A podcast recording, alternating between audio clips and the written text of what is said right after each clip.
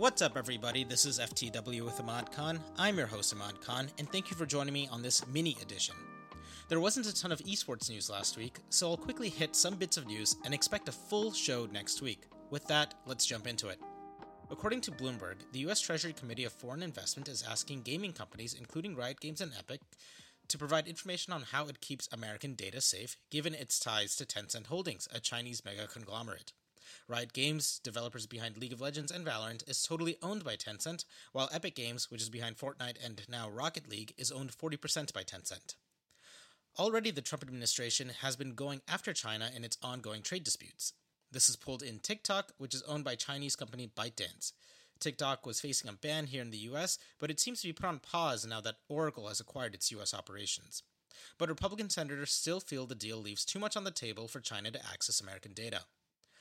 How this might fare for League of Legends and Fortnite remains to be seen, but with the presidential election possibly forcing a shift in the administration, it could mean that much of this bravado will be tempered under Biden. Tyler Esquera from Dot Esports reports that Riot will have a limited audience at Worlds in Shanghai. It's a surprise move as baseball and basketball have not allowed fans.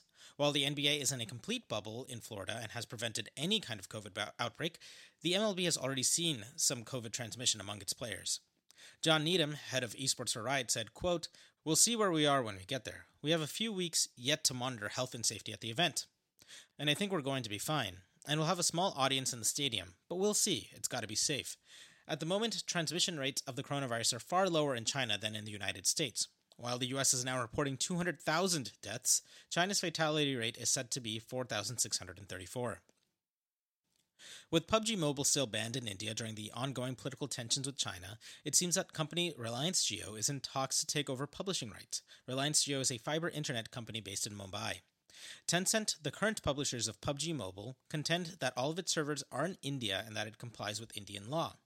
Still, there are concerns from the Modi regime. And that was it.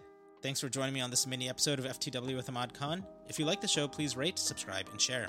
To see full transcripts, head on over to F T W imad dot com. To follow me and my writing over at the New York Times, the Washington Post, and elsewhere, follow me on Twitter at Imad. Annie Pei is our producer. If you have any questions or would like to be our fan of the week, message her at pay underscore Annie on Twitter.